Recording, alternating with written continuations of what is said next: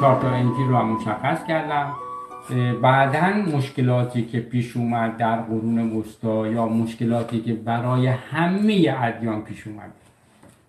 خب و سو استفاده ها و مسائل و دور ساسانیان طبقه روحانیان یه جور و دور برای مسیحیت یه جور برای همه اینها. اون سو استفاده و دین ابزاری بوده نه خود چارچوبای فکری ادیان.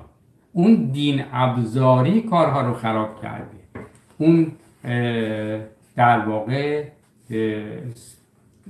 استفاده ای که دربارها از دین و عمل بردن یعنی در جهت منافع خودشون این کار رو در واقع به انحراف کشون و باعث شد که چهره دین اونجور که داریم از سیر تاریخ نگاه می‌کنیم و همه اونها اومدن و چون فقط ظاهر دین به دردشون می‌خورد فقط می‌خواستن استفاده ابزاری بکنن مذهب رو رشد دادن مذهب رو نهایت استفاده رو کردن.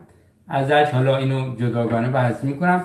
و جلوی بررسی های کیفی یعنی عرفان رو گرفتن. در طول تاریخ همه ادیان با بخش عرفان خودشون مخالف حالا اینا این خودش بحثه که به امید خدا علت این که همواره با بخش عرفان ادیان مختلف مخالفت شده صحبت می‌کنیم. حتی مثلا یک بعد فهمی در تمام طول تاریخ هست که عرفان خودش یه دین به حساب آورد. در حالی که اینطوری عرفان کارش بررسی کیفی. حالا در مورد دین و در مورد نگرش به هستی جهان بینی همه این چیزها رو با بررسی کیفی دنبال می‌کنه و خب حالا دیگه در عرفان حلقه دارید می‌بینید که ما نگاه نرم افزاری داریم و پشت صحنه رو باید ببینیم. پشت سخت افزار اون نرم افزار رو باید نگاه بکنیم.